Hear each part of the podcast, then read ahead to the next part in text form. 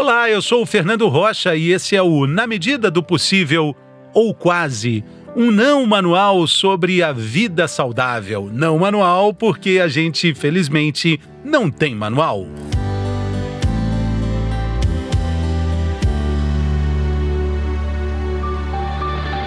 A gente é o que a gente come, mas a gente também é o que a gente enxerga no espelho. Essa relação que parece tão simples pode ter várias conexões com os chamados transtornos alimentares. Comer muito, comer muito pouco, não comer nada e até mesmo comer o que não é alimento? Como identificar, como evitar e principalmente tratar os vários transtornos alimentares que existem pelo mundo afora? É sobre isso que a gente conversa nesse episódio com a psiquiatra e estudiosa do assunto, a doutora Malu De Falco. Seja bem-vinda, doutora. Tudo bem? Obrigada, Fernanda. Tudo bem com você? Ótimo. Vamos falar sobre esse assunto, né? A gente estava conversando aqui antes da gravação, a doutora estava me dizendo que a cada dia surgem novos transtornos alimentares, principalmente ligados com a relação cada vez maior que as pessoas têm com, com a internet, com as redes sociais, doutora. É, com certeza, eu enxergo, Fernando, essa relação como muito íntima ao aumento dos casos de transtornos alimentares. Como eu te disse, tanto aqueles ligados a manuais oficiais de diagnóstico em psiquiatria que nós temos disponíveis, como outros que vêm sendo estudados progressivamente. É, e eu acredito que a exposição às redes sociais, às mídias sociais, é, mostra muitas vezes um padrão de beleza ou de corpo inalcançável. Então, é, nós, seres humanos, sempre estivemos ligados com esses padrões de beleza impostos. Né? Então, os primeiros relatos de anorexia foram na Idade Média. Eu não sei se você sabe disso, mas as santas que faziam jejuns porque é, acreditavam que milagres ou punições aconteceriam com esses jejuns, e, foi daí que surgiram os primeiros relatos de anorexia, né?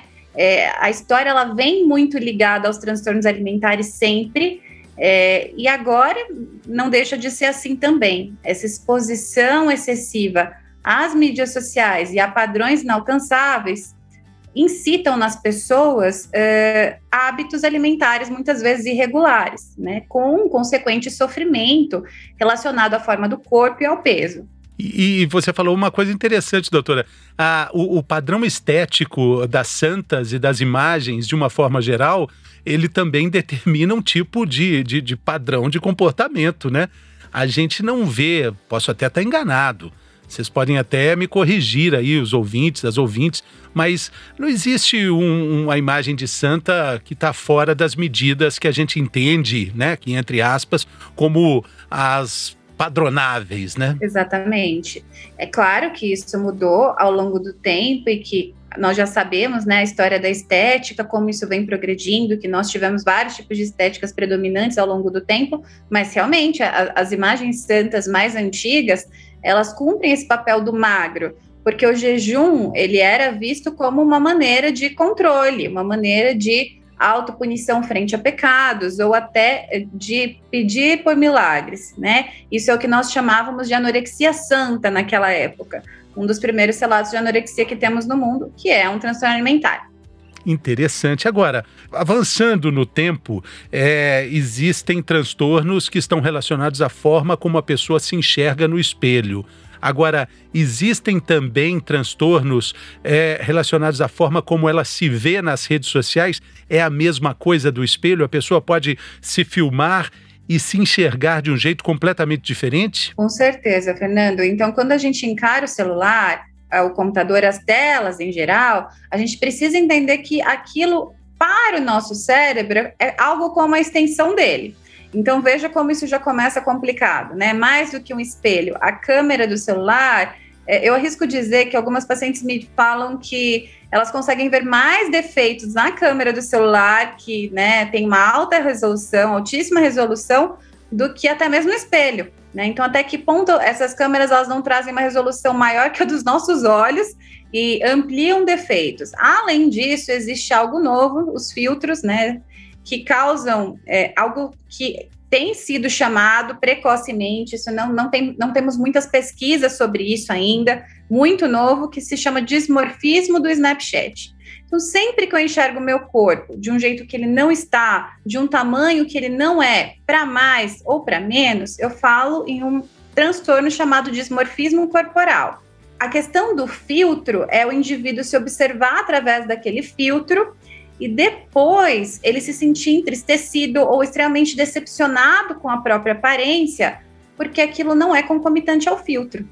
Tá? Então, é, o quem mais relata isso, na verdade, são dermatologistas e cirurgiões plásticos, porque o que tem acontecido são essas pacientes procurarem esses profissionais para ficarem com a aparência mais parecida com a do filtro. Isso é chamado de dismorfismo do Snapchat.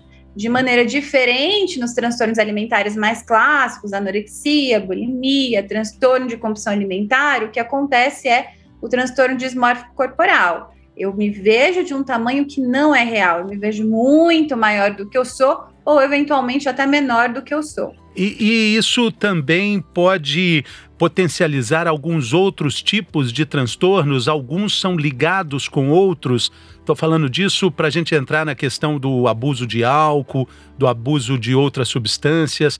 É, muitas vezes esses transtornos podem andar juntos?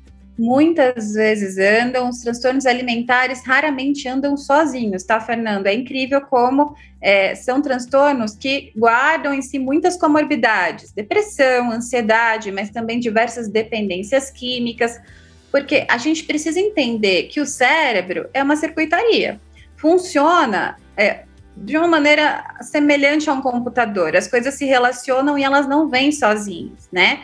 É claro que são transtornos que, por si só, atribuem ao, ao indivíduo muito sofrimento, né? Sem dúvidas disso.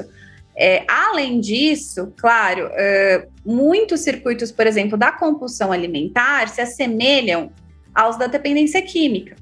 Então, a gente não pode falar que ele vem sozinho, justamente por, por dividir circuitos cerebrais e neurotransmissores, e a serotonina, a noradrenalina, a dopamina, é muita coisa envolvida. Em geral, o controle da fome está numa região do nosso cérebro que se chama hipotálamo, que controla muitas outras funções.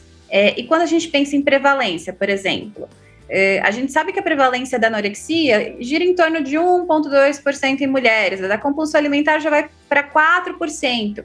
Hoje em dia a gente estuda muito uma entidade que se chama adição em comida, então food addiction. É, essa entidade é muito semelhante à, da, à dependência química quando eu faço uma ressonância magnética funcional no paciente. Então, são transtornos muito. É, guardam vias muito semelhantes dentro do cérebro, sim. E a gente já conversou aqui em outros episódios, até recomendo ao nosso ouvinte dar uma passada aí, olhar um episódio maravilhoso que eu fiz com a minha queridíssima amiga a, a Dani Fontes, uma nutricionista que estuda bastante o chamado comer emocional, o comer racional. E se a gente está falando de transtorno, a gente está falando sobre o entendimento dessa forma de comer, né? Parece fácil, mas muitas vezes a gente não percebe, né, doutora? Quais são as, as principais indicações? Quais são os pontos de atenção para a gente começar a perceber que tem algo errado? Não só conosco, mas em casa, com pessoas próximas, com amigos queridos. Primeiro, Fernando, eu acho que o mais curioso é uma preocupação excessiva com o peso que fica muito óbvia, né? Preocupação excessiva com o peso, com a forma corporal, um medo de ganhar peso, ou uma necessidade extrema em perder peso, em praticar atividade física. Hoje a gente já sabe que existe a ortorexia, a vigorexia, então que são hábitos saudáveis excessivos ou então atividade física excessiva. Isso também é um sinal de alerta. Um emagrecimento abrupto, sem uma questão orgânica, médica associada, tá? Eu gosto de dizer que a ingesta alimentar, ela reflete uma interação muito complexa entre fatores biológicos, então a genética, por exemplo, ambientais, quais são os hábitos familiares, o que essa pessoa ouviu durante a infância, será que ela ouviu que ela tinha, que ela era grande, que ela era gorda, ou que não, que ela precisava engordar, qual foi esse discurso na formação da personalidade, e quais são as tentativas autoimpostas de controle de peso, né, para cima ou para baixo. Então, é, é, essas alterações elas são mais óbvias. Outro tipo de alteração, a qual nós precisamos estar atentos é, são vômitos induzidos ou tentativas de purgação. Isso significa, bom, comi uma pizza, então eu vou correr 15 quilômetros e tirar essa pizza do meu organismo. Eu vou usar um laxante, vou usar um diurético, vou usar do recurso do vômito, né? São sinais de alerta para que nós nos tenhamos mais atenção em relação às pessoas próximas que possam estar desenvolvendo um transtorno alimentar, mas principalmente uma grande insatisfação com a autoimagem. Porque isso por si só já é sofrido. Ainda que eu não feche critérios para um transtorno alimentar, o sofrimento com a autoimagem é o primeiro passo e já é um sinal que deveria indicar a procura de um profissional da saúde, né? Outra coisa, é no comer compulsivo, que eu acho que é o que a gente mais pega no consultório, é o que mais chega, é, a pessoa ela se sente extremamente envergonhada, ela chega a comer escondido, uma culpa excessiva depois de de, de, refeições em que ela come uma grande quantidade de comida, além do que ela mesma comeria em outra situação, né? É, isso também é um indicativo. Tá comendo escondido, é, tá, tá sofrendo muito com o hábito de comer, traz muito sofrimento mesmo. São sinais de alerta importantes. Agora, comer emocional vai por uma outra via, porque o comer emocional é algo de todos nós, né? Exatamente. O comer emocional faz parte da nossa existência. A comida é algo que a gente faz todos os dias, né? Agora, nessa lista aí que, que a doutora falou, enumerando aí alguns tipos de transtorno e, e também colocando de novo na conversa aqui a, o impacto das redes sociais, principalmente nesses tempos pandêmicos que a gente ainda atravessa, existe também um cuidado com essa atenção exagerada à chamada, de novo aqui entre aspas, alimentação saudável. Tem pessoas que entram nessa bolha enlouquecida de rotulagem, que é necessária, que é importante, mas que é difícil delimitar aí, né, doutora? Isso também é um ponto de atenção que pode virar um transtorno de comidas ditas saudáveis? Com certeza, Fernando. Então, é, quando nós temos transtornos relacionados a hábitos de vida saudáveis, é, nesse caso que você está citando a ortorexia, a gente tem a vigorexia também, que é o excesso de atividade física que é prejudicial para a saúde, tá? São dois transtornos relativamente novos que estão também sendo pesquisados. É, eu acho que é importante pensarmos que a comida ela precisa nos, nos nutrir. Então, tem toda uma função social, sim, tem uma função importante para reunião de famílias, de amigos, eh, e quando ela deixa de cumprir todas essas funções, então nesses casos, eh, ela passa a ser um pesadelo, né? Então eu preciso levar a marmita para o casamento, eu preciso com certeza cumprir e colocar na balança todas as minhas refeições. Existe estratégia, para tudo existe estratégia nutricional, metabólica, neuroendócrina. Né? É, se você quer emagrecer, se sua intenção é essa, se sua intenção é se manter em forma, opte por uma estratégia saudável, acho que seria um pouco clichê, mas uma estratégia adequada para o seu biotipo com um profissional que consiga guiar esse processo.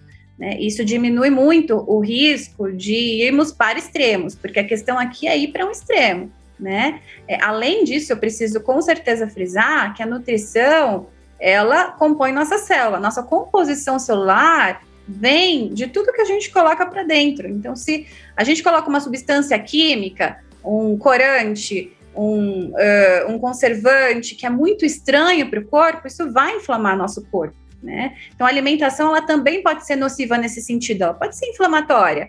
É, ela pode piorar um quadro psiquiátrico prévio, como também pode piorar qualquer doença crônica prévia. E, e, aí já entram algumas questões ligadas à psiquiatria nutricional, que já não é mais tanto nosso tema de conversa, mas apenas citando que o caminho para os extremos é muito fácil quando você não é bem orientado e quando você não trabalha com uma nutrição estratégica. E, e, é muito legal a gente falar de extremos, imaginando um pêndulo, né, que vai de uma ponta a outra, e falar da importância do equilíbrio, e falar que os extremos se unem até em algo que parece tão antagônico como, por exemplo, o comer muito e o não comer nada. O muito magro ou muito obeso, tudo isso tem um ponto de contato, embora pareça duas coisas completamente distintas, né, doutora? Completamente, Fernando, exatamente. Inclusive, eu diria que mais que um pêndulo forma um ciclo, tá?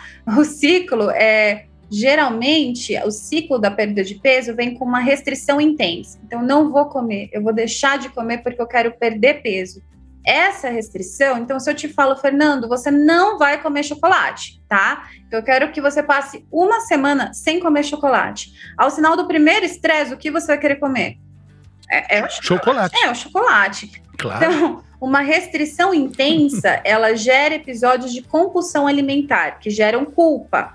E aí o indivíduo ele entra por um momento num, num modus operandi de, bom, já que eu já enfio o pé na jaca, agora vai. E aí ele fica com essa cabeça de deixa aí, deixa aí, deixa aí, até que ele se liga e fala: não, eu vou emagrecer, e vem uma nova restrição que gera uma nova compulsão. As maneiras, a intensidade com que isso acontece em cada transtorno muda, mas em geral os transtornos compartilham desse ciclo, né? Porque na anorexia comer muito menos. Na bulimia é purgar depois da compulsão. E, e na compulsão é manter o ciclo ali para sempre, né? Esse ciclo girando. Então, é realmente um pêndulo, né? Esse sentido de o ciclo vai se retroalimentando e os transtornos se aproximam sim. Eu tenho pacientes que já tiveram anorexia e que hoje têm compulsão alimentar e vice-versa. Impressionante. É, no, como é que funciona o mecanismo da anorexia? Porque a gente está falando o, quando come, né, esse comer compulsivo, aí tem essa famosa frase, já que, já que, já aí jaca tudo. E o não comer, como é que funciona? O não comer é, é, geralmente toda anorexia ela começa como uma dieta inofensiva, tá, Fernando? É aquela coisa que a família fala, tá querendo perder um ou dois quilos progressivamente a restrição alimentar ela começa a ficar mais intensa. O medo de ganhar peso também começa a ficar mais intenso. É, a insatisfação com a imagem corporal, automedida. Então, muitas vezes tem um documentário que eu até recomendo a vocês, ouvintes, e a você, Fernando, chama To The Bones, tá no Netflix, é, e, e relata bem a história de uma anorexia, né? Então, uh, o medo de ganhar peso é quase uma fobia do peso e faz com que essa pessoa restrinja ao máximo a alimentação, chegando em um IMC extremamente baixo e prejudicando funções vitais. Então, só para é, a gente se situar, a anorexia chega a 50% de mortalidade, sendo que 27% dessa porcentagem está ligada a suicídio. É um transtorno muito sofrido e que pode ou não ter episódios de compulsão alimentar e de purgação. Então, a gente é, divide ela entre os subtipos restritivo, em que eu só restringo a comida, eu tenho um dismorfismo estabelecido, acho que sou muito grande e vou parar de comer por isso, né? Chego a um baixo peso, tenho alteração neuroendócrina, paro de menstruar, ou purgativo, que repercussões clínicas são as mesmas, mas além disso, essa pessoa ainda vai usar da atividade física, de laxantes, de diuréticos para manter o baixo peso. Agora, é, a gente também precisa dar importância, doutora, às redes de apoio, né, que existem também espalhadas. A gente está falando do poder, às vezes, nocivo das redes sociais, dessa comparação danosa que a gente faz com a gente mesmo, né? É também nas redes sociais que a gente vai encontrar grupos de apoio que fazem um trabalho muito edificante para lutar contra tudo isso, né? Com certeza. Nas redes sociais, a gente encontra os dois lados da moeda, né? Então, encontram uh, aquelas informações ruins para quem realmente quer praticar hábitos alimentares prejudiciais, como também redes de apoio importante. Então, nós vemos aí uh, sites que disponibilizam muita informação, muito material. Nós temos o Ambulim, que é do HC da USP, nós temos o PROATA, que é da Unifesp, que são dois serviços de referência em transtornos alimentares, e uma série de profissionais, psicólogos e psiquiatras que trabalham com transtorno alimentar e que têm um know-how muito grande para ajudar essas pessoas. Quando eu digo em nutrição, essa nutrição precisa ser um pouco mais responsável. É diferente do nutricionista que a gente procura para fazer uma manutenção do peso, uma hipertrofia. É, quando eu falo em transtorno alimentar, geralmente eu busco um nutricionista com um viés comportamental é um pouco diferente, porque esse nutricionista ele não vai trabalhar com restrição, Fernando, e sim com uma reeducação é, e um treinamento em nutrição para o indivíduo portador do transtorno alimentar. Já fica aqui o convite para você que está ouvindo a gente compartilhar essa entrevista valiosíssima para ajudar tantas pessoas que você percebe os sinais que foram indicados aqui, que pode se beneficiar com, com tantas informações úteis sobre saúde e qualidade de vida. Importante também a gente falar sobre quando a gente fala de regime, é muito comum as nutricionistas é, baterem na tecla de que a geladeira de casa tem que ser magra, a geladeira de casa tem que entrar no regime também e é algo colaborativo. No caso de um transtorno identificado, ou com sintomas, como a gente falou aqui, identificados, uma geladeira não pode ir contra tudo isso, né, doutora? Não tem como tudo isso. Muitas vezes, uma refeição, Fernando, é tão difícil de negociar com essas pacientes portadoras do transtorno, é tão sofrido negociar é, uma refeição pequena, então a geladeira não pode ir contra isso mesmo, e nós não podemos esquecer que dentro de, é, da restrição, a gente tem que entender que o comer emocional, muitas vezes, o brigadeiro é um abraço da mãe, né? É uma memória afetiva do, do pão de queijo da avó de Minas Gerais. A gente não entende exatamente a história por completo do indivíduo e é necessário entender, né? Porque geralmente o comer emocional ele vem da onde? Ele vem de algum desconforto com o qual eu não estou conseguindo lidar e aí eu recorro a um escape, que é a comida. Esse desconforto nem sempre é consciente.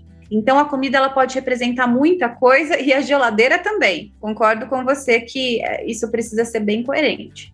É, então fica aqui o, o nosso, as nossas dicas aí valiosíssimas da doutora Malu de Falco. Não existem poucos tipos de compulsão, existem vários, a gente falou aqui de mais de 10 mas a ciência científica está evoluindo para enumerar outros tantos mais. Doutora, muito obrigado pela sua participação, valiosíssima participação aqui. Muito obrigado, boa sorte na jornada. Obrigada por me receber, Fernando. Foi ótimo nosso papo. Um abraço. Valeu, pessoal. Compartilhe essas informações com quem você entenda que esteja precisando. A gente se vê. Até a próxima.